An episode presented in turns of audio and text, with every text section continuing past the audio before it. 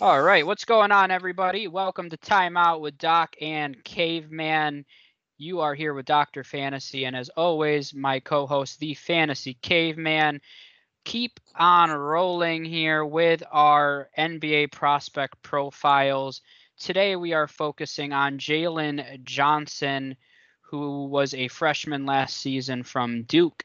6'9, 220 pounds with a 6'11 wingspan. As a freshman, he averaged 11.2 points, 6.1 rebounds, 2.2 assists, 1.2 steals, 1.2 blocks. And then from his percentages, 44.4% from three point range, 52.3% from the field as a whole, and then 63% from the free throw line. Caveman, what's your fun fact on Jalen Johnson? I have high expectations. You said this was a good one. It was. It is my favorite one of this. So his favorite pregame meal slash snack is chicken and chocolate chip granola bars. Like together? That if if he's having a meal, it's chi- if he, if it depends on what he's in the mood for, I guess. Okay. But All right. his That's favorite fine. meal is chicken. His favorite snack is chocolate chip granola bars. Okay. Good to know. Yes, that is going to be very key at the next level. Got to get your protein in if you want to build your strength. So, yep. Hey, I love me some chocolate chip granola bars. So, okay. So you guys are the same person. yeah, anyways, getting to uh, uh, talking about him as a player. Uh, one of the things that I, and I'm sure this is something that you're gonna love about him, his position versatility is. Mm-hmm. He's gonna have the ability to defend multiple positions at the next level, and I mean, with he says he has a six eleven wingspan, and he has two. So he has sure he could add a little bit of strength. I don't really think that's that much of a weakness, but he mm-hmm. he'll be able to play some small ball five at the next level, especially since you know a lot of teams run some sort of small ball every game now. So he's definitely going to be able to to do some of that. He's very he has a very high IQ in transition. Uh, he knows when to take it to the hole, and he knows when to pass in transition. Uh, not everybody. You, I see a lot of guys uh, coming out that aren't really willing to make the pass in transition. They just kind of, you know, unless they're a point guard, they try to just take it to the hole. Uh, but he's a very willing passer in transition. I think a lot of that, I think part of that's due to being at Duke. Uh, we we talked about Kentucky uh, with the previous uh, prospect, but Duke is a Duke's Duke players are are known for their high basketball IQ coming from Coach K's uh, system, which is sad. It's sad to see Coach K won't be coaching college basketball anymore. Uh, kind of gonna be interesting to see how Duke does as a program as far as recruiting goes, and Mhm. how as far as how guys are coming out out of Duke. But that's a conversation for another uh, time. But uh, finally, before I kick it over to you, uh, terrific passer in traffic. Uh, he he doesn't he makes the right play when he's surrounded or when he's swarmed uh, in traffic. And I see you see a lot of prospects that try to like force the ball up or just make bad passes. But he really knows how to handle himself when he's uh, congested in, traffic. hmm Yeah, and I think he's a really modern player. And what I mean by that is, you know, we don't say it a lot, but it's said a lot for people around basketball. He's a point forward to me. Mhm. He's a great passer with great length and great size.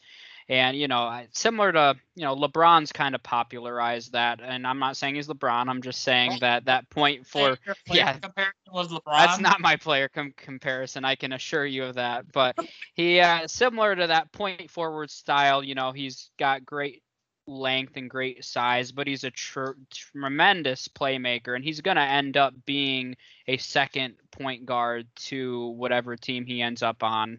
Um, you know, if he ends up being a starter to that level, he'll be almost like a, a large point guard, similar to what we've seen with Ben Simmons as well. Um, and speak, Simmons. I mean, I don't think that's a bad comparison, honestly, but we'll get to that. Um, he's a great rebounder as well for his size. He and that's one of yep. the things that I like about you mentioned him being a versatile defender. And as much as maybe offensively you want to see a little more from him, he is doing everything right in terms of the little things that make uh, that win you games. He's a great passer.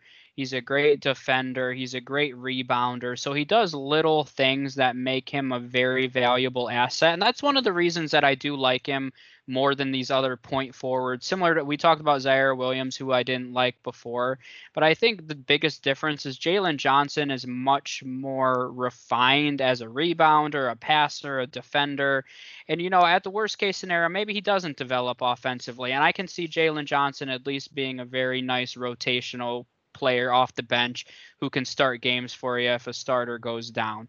And I just think it's because he does little things right. And uh, that's will he become a superstar? I'm not 100% sold on that, but I do think that he has enough skills to where he can make it in the NBA. Similar to where I'll be honest in saying I don't know if Ziaire Williams can have a really long career. And I guess that this episode is just me bashing Ziaire Williams, but um, this is t- Jalen Johnson we're talking about. Watch Ziaire Williams become a Hall of Fame player, but uh, whatever. I'm not afraid to throw my opinions out there. So uh, I'll talk about weaknesses too. He does turn over the ball a lot, which can be mm-hmm. a concern when you are a point forward. You have the ball in your hands a lot you're expected to be smart with the ball, and I think that's something he's going to have to improve on. That's one thing I always worry about with players like this because the speed of the game just is exponentially more than the college level. So I worry about players like that being able to fix an issue like that. So realistically, he's probably going to turn over the ball a little too much in the NBA. Um, his shooting is inconsistent. Like you yeah. saw games, and I when I was looking at his box score, somebody pointed it out, and then I looked at his box scores. There was one game where he hit like six of seven from three point range, and then he went like 0 for seven the next game. I mean, that's inconsistency uh, at its finest, right there. So, or at worst, really. So he uh, he's inconsistent, but he still shot 44% from three. So I think he has the fundamentals to do it. It's just if he can become more consistent doing it. Um, and then lastly, you know I'm gonna mention it, but there's been a lot of rumblings that his attitude oh. is not ideal. And I'm sorry, that matters. I mean, there's I've always said where there's smoke, there's fire with things like that. And I think it's hard to be a leader and a all-star caliber player if you have trouble meshing with your teammates. They said he's not always a team player, and I'm that's just not the way that I roll. Maybe that's the way that the NBA is now, but I don't love players like that. And it's one of those things that does make you think that, okay, is he going to work on being the best teammate possible in order to have his team win? I think that's to be questioned right now. And if there's any questions surrounding that, I think it's a concern. Yeah, I mean, I mean, it's a val, it's a valid concern. I'm not, uh, not gonna lie. Uh, you mentioned the turnovers very concerning with at two and a half a game. And so about that, so turnover percentage that equated to 20.6% turnover percentage. That was higher than Trae Young, who was at 18.2, and Ben Simmons, who was at 17.4. That's just high. That just makes it that much more concerning. Is that he had a higher turnover percentage than Trae Young. Mm-hmm. That's that that that's a that's a real problem. Uh, he's really gonna have to address that. And I actually, he shot 44%, but he didn't really take that many threes. And if you look at his three, free throw percentage at only 63%, that's gonna have mm-hmm. to be addressed. He's gonna have to up that free throw percentage a bit with the, how much he has the ball in the hands and how much he's going to be drawing contact. He's really going to have to improve that uh, free throw percentage as well. Yep, that's definitely a very good point. Uh, let's go to ideal fits then. Uh, let's see. I had. I feel like Oklahoma City has so many picks that they're going to come up in almost every single one. But if he did slip to their second pick, I do think that's a, he's a player with a lot of upside. And like I said, I like the little things that he does right. And if he's able to become a more consistent offensive threat, then I do think that he can mm-hmm. become an all star caliber player. So, you know, I think that's a guy, if he falls to 16, the Thunder need superstars. They need all star caliber players during this rebuild. They can't just keep, I think a lot of the players they've drafted thus far are very safe guys. I think guys like Luguentz Dort, Theo Maledon, I think they're going to be great rotational players, but they need star power still. So this is a guy that has that kind of potential. So I think he'd fit in there. Um, I also had Sacramento because I think that they're in the need for uh, they have the need for some wing players. And then I have Orlando again. I've seen him go to Orlando in several mocks. And once again, they're just void of talent. And it's possible when they're on the clock at number eight that he could be the most talented player with the most upside available. So, uh, you know, uh, continuing that rebuild, that's what they're going to need. So I think that that makes sense as well. Yeah, th- those are a couple good ones. And I feel Oklahoma City at this point is almost feels like a cop out to say, oh, he should go yeah. to Oklahoma City. but that's the reality. Like it could yep. be, you could say it's a cop, but that's really the reality. Is Oklahoma, almost every prospect, no matter what position they play, would be a fit with Oklahoma City. Uh, so I like Oklahoma City. Uh, I like the Bulls as well for similar reasons. I'm okay. not entirely sure where the Bulls pick in this draft. Uh, but if it's a situation where he could end up with the Bulls, I wouldn't uh wouldn't mind that spot either. Yeah, and the, the Bulls that'll be tough for them. They don't. I I wanted to say them several times for these prospects. They don't pick till 38 because the oh. Magic have their first round pick at number eight. That's actually Chicago's pick, which I didn't find out until I did more research here, but yeah, the Magic actually have the fifth and eighth picks this year, so they have the potential to add a lot of talent. That's the pick from uh, Vucevic.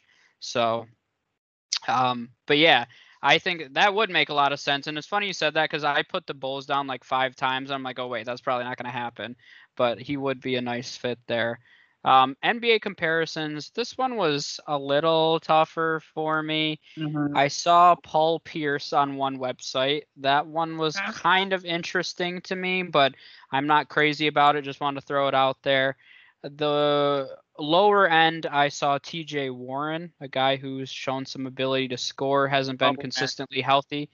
Uh, yeah, which is funny too because that's one of the things we didn't even mention, but Jalen Johnson has had some injury concerns in his career thus far too. And I don't like I didn't put it as a weakness because things like that can be fluky. Nothing that's happened thus far to him should be hurting him long term.